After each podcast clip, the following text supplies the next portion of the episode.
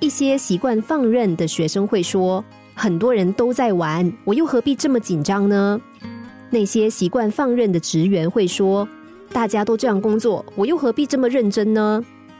那些习惯放任的人会说：“等以后再努力，今天何必要这么努力呢？”每当要付出辛劳的时候，我们人总是能够找出一些借口来安慰自己，总是想让当下的自己轻松一点、舒服一点。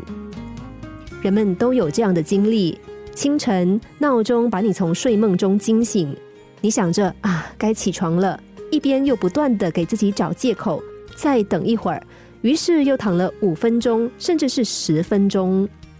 放任的背后，其实就是个人的惰性心理在作怪，因为选择了借口，就意味着能够享受到便利，同时也带来了思考放弃症，这同时也推掉了可能降临的机会。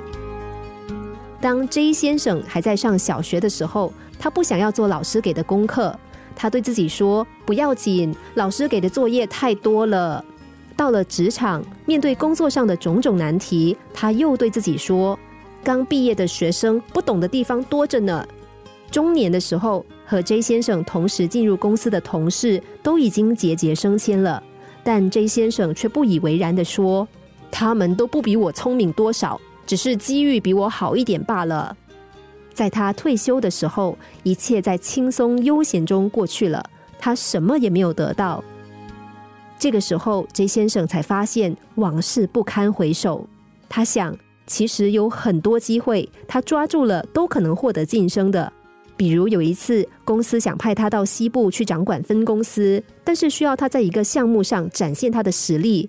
不过他却因为放任，没有把项目给做好。一旦因为放任替自己开脱责任之后，人的一生自然会享受到种种的便利，但是最终也会注定人生将碌碌无为。平庸者的经典台词往往是“等一等，缓一缓吧，明天一切都好了”。用这种思维方式，用这种逻辑为自己开脱的人比比皆是。某种程度上，一个人在放任问题上所表现出来的态度，是他走向卓越或者是平庸的分水岭。平庸的人遇到问题只会不断的放任，成功的人面对困难则会积极的想办法去解决问题。选择不放任的生活方式，这是一种全身心的投入人生的生活方式。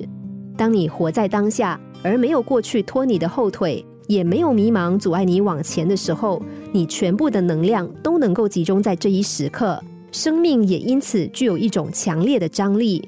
你可以把全部的激情放在这一刻，你的成功也就近在咫尺。